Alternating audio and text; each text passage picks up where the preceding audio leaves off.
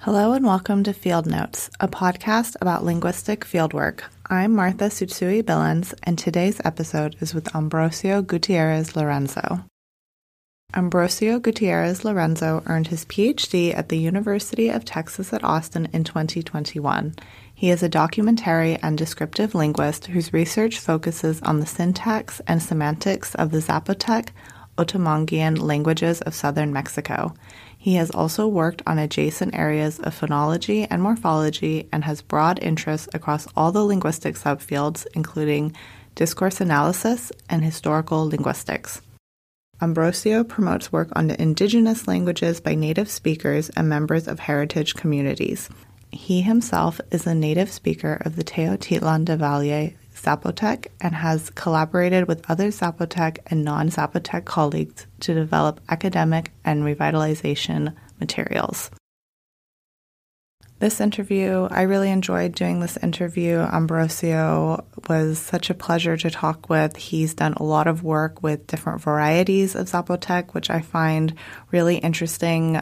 Um, so he's done a lot of cross linguistic studies and some of the insights that he had to share um, about working with different communities where even though they're very close, they might speak very differently and have different language attitudes and language ideologies.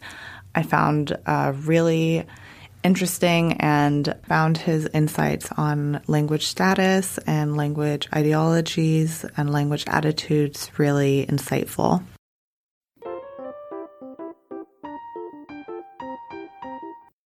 How are you? I'm doing good. How are you, Marta? I'm good. Yeah, it's really nice to meet you. Oh, nice meeting you too. And thank you for inviting me. Of course. Yeah, for sure. So, to start off, Ambrocio, can you tell me how did you first become interested in linguistics? When I was a child, I mean, I was bilingual Zapotec or Dixza and Spanish. And I like to do some translations between the two languages, especially with songs or any phrase that I would listen in one language. I would try to do this translation, right? How would it sound in the other languages? And I was very interested in, in how verbs work in that, um, in Dixza. Uh, we have a, and now I can say like it is a, a more aspect prominent language. And we form the progressive just by attaching one prefix to a stem. In comparison with Spanish, we have these to be verb plus the ando yendo endings. And to me was like, huh, I mean, why was like my starting question, why we have these two different patterns for creating the same meaning. I mean, I didn't ask with these words, but I kind of got into thinking about these mm-hmm. these two different forms of the languages. And then I I did my undergrad in Mexico, and in Mexico we kind of focus on one specific area since we started our undergrad studies, and mine was in teaching teaching foreign languages. And I mean, it was mainly teaching English as a second language. But during this time, I got fascinated also by English, the sounds and all the grammar. And what brought me to working on my own language and also on indigenous languages was a colloquium I went just before I finished my undergrad in 2011. I believe I went to this colloquium for Otomanguean languages in the city of Oaxaca which is organized by Rosemary Beam de Azcona. And uh, I borrowed some money to go to this conference, and I was something called me just by listening how the study of language was approached. You know, it was although I was already studying languages, to me was the perspective I got from hearing about how we categorize sounds that are possible for human languages through the IPA. It was something completely new to me. And, and I don't know why I got so interested in this. So I could say that from that point, I, I started to focus on learning more about this. Mm-hmm. And through that process, I went through a master's in CIESAS, which is the Center I mean, in Spanish is Centro de Estudios Superiores en Antropología Social. And I don't know in which step you become a linguist, right? In, in which step uh, you can say, oh, now I'm a linguist. But this idea of learning about languages, of studying and analyzing and understanding what's the system behind the, the languages is, is something that called my, my attention since my childhood. Yeah, that's that's amazing. That's a really nice story. I was wondering if you could give us an example for the progressive, like you were saying in Spanish, it has like the ando, endo suffix. So like yeah. working, like I'm working is trabajando, right? Yeah. And in Spanish, you need this. Uh, I mean, uh, probably I started to think about this because the way we learn grammar, uh, Spanish grammar in school is like very repetitive and mm-hmm. I'm just gonna talk a little bit about. I'm from Teotitlan del Valle, and uh, it's a community. When during my childhood, most of kids were bilingual Zapotec and Spanish, but their grasp on Spanish was less than their grasp on Zapotec. So what I am trying to say is that I don't know if this is the way Spanish grammar was approached, but I believe that because we had this other language as a background, kind of the teacher went through and say, okay, so yo estoy trabajando, mm-hmm. right? In Spanish is I am working. Mm-hmm. Or yo estoy comiendo. I am eating. I am eating. And in Zapotec, if I am say I am eating is callagua. What's the suffix? Yeah, so the prefix for this progressive is ka. And the a we hear at the end is the first person. Oh, okay, okay. I mean, since then I'm like, I just hear one word and yeah. Spanish has all this long thing, right? Uh-huh. Yo estoy comiendo. And I mean, any verb. So estoy trabajando is kayunia zui. Okay. So, so we have this doing plus work mm-hmm. in Dixza. So the stem is work and you add the doing suffix or is it backwards? No, the stem is doing and I had the noun work Okay, that's interesting. So, for people who aren't familiar with Zapotec languages, can you give us some language context? I think it is not just one language, right? It is a language family. Can you tell us more about that and like where, who, what? Yeah, well, I'm going to start by saying that in the language, Zapotec is Dixza. Yeah. So I, I would like to promote its use as, okay. as how the speakers recognize their language. The indigenous name. Yeah. Can you teach me how to say it? D- Disha? Disha. Disha. With a, uh, I, I should have asked you for the IPA. so is that the name of the whole Zapotec language family or is it the specific variety of your community? Yeah, I'm going to come back to the main question. Okay. And uh, because Zapotec is a group of languages mm-hmm. in which there are various dialects and various degrees of intelligibility among each dialect. Mm-hmm. And Beam de Azcona, who has been working on, on the classification of Zapotec languages, considered there are 24 dialectal continuums of Zapotec. I, as um, I don't even know how to from which perspective I should speak sometimes. Like as a native speaker, I would say that each community may be considered a variety. I, I, mean, in Oaxaca, there are like 500 small communities, and probably there are more than 100 whose native language is Zapotec. Mm-hmm. And so I think it depends even how you define language here in how you, you say this, but there are various classifications. Sometimes they are based on the geographical distribution of the speakers. Mm-hmm. So when I started to read about this, there were some authors who would say that we have Northern Zapotec, Central or Valley Zapotec, Southern Zapotec, and Isthmus Zapotec. But as I said, this is like more how the speakers of these languages are distributed geographically. Mm-hmm. But if we talk about dialectal continuums, as I said, we may say that we have 24 dialects. And if we want to be very specific, each community that speak Zapotec, it's, speak its own variety of Zapotec. and you were asking about the name of the language because in my variety is Dixza. The language I speak is Dixza. But of course, when I get with other Zapotec speakers of the other communities, for example, in, in Southern Zapotec, they would say uh, they speak Ditse. Okay. I'm just trying to go with what I hear from them, right? Mm-hmm. And from Isthmus is Dijaza. Okay. But as you see, there is a little bit of variation according to the pronunciation or the phonology, but it's the name of the language. So in Teotitlán del Valle Zapotec, the name is Dixza.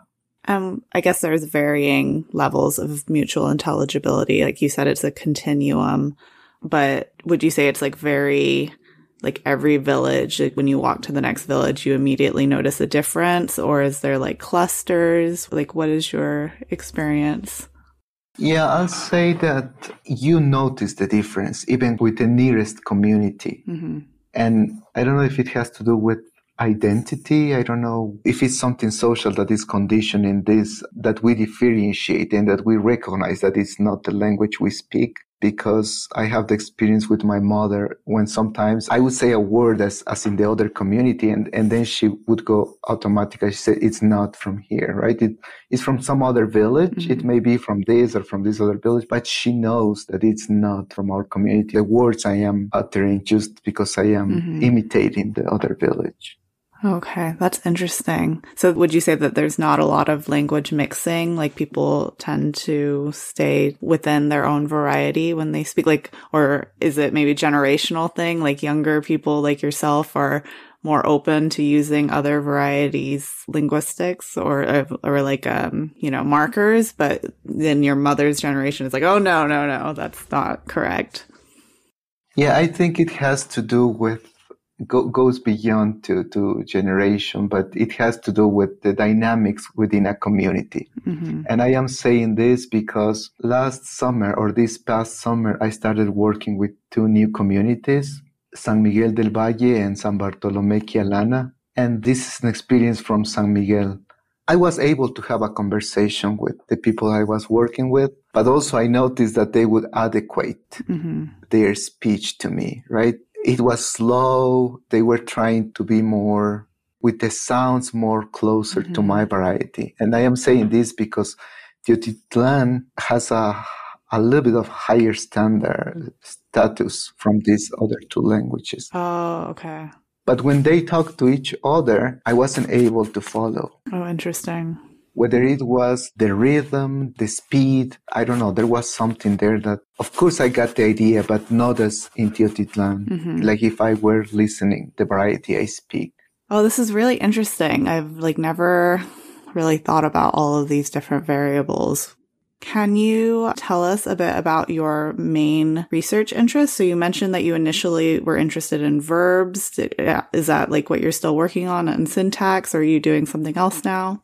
Yeah, my in, my main interest in, I always say that it's the morphosyntaxis of the language and it includes the semantics. hmm I mean, this is my main research history. I think what is changing is the approach I take to doing my analysis. Like now I'm, I'm completely looking at discourse. And so, yes, my main interest is to do a detailed description of the morphosyntax of the language.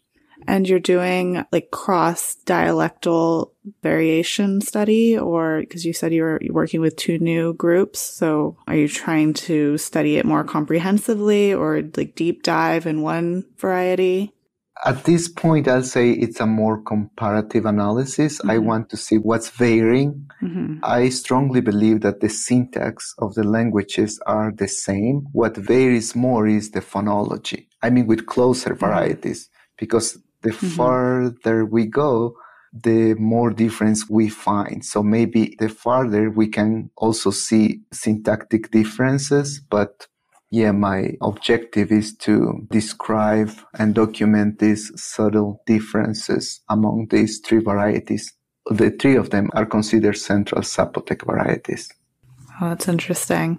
And what is a general day like for you when you're collecting data? Do you have a routine or is every day different?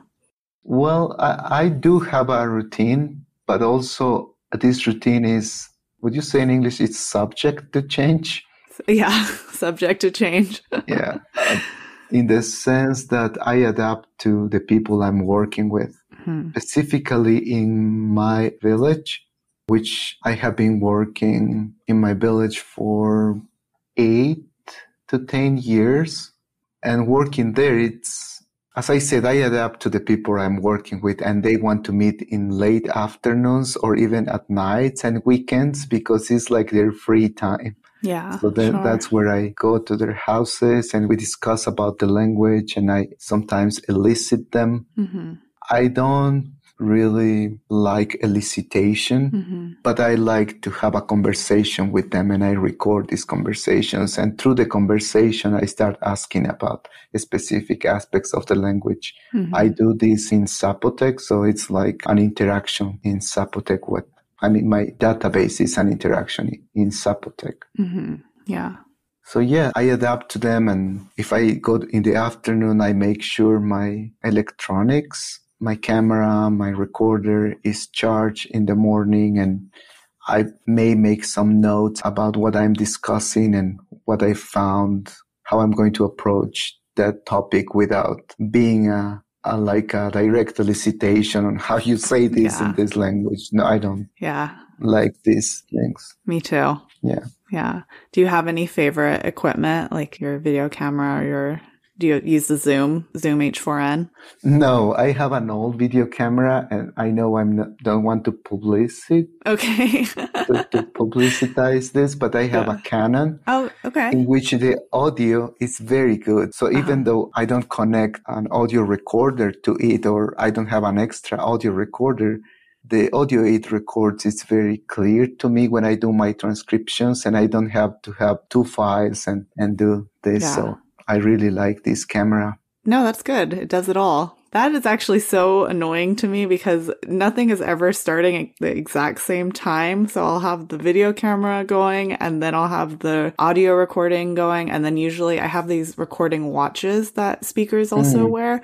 So I'll have all these different files, but they're all starting at different points and it just becomes like, oh, really chaotic. And I have to be super organized to know what is happening where. Yeah, yeah. No, I, I totally understand that. And I mean, I do have the audio recorder as a backup, mm-hmm. but sometimes I don't need to use it because I mainly work with texts mm-hmm. and I'm not very specific about the phonetics of the language. I mean, it's a very interesting area, but it's not one of my priorities. Yeah. No, I, I totally relate to that. I think people who work in phonetics would maybe be horrified by how I do things, but it's like if I can understand it and it's the audio quality is good enough, then it's good enough for me. Yeah, good. Yeah.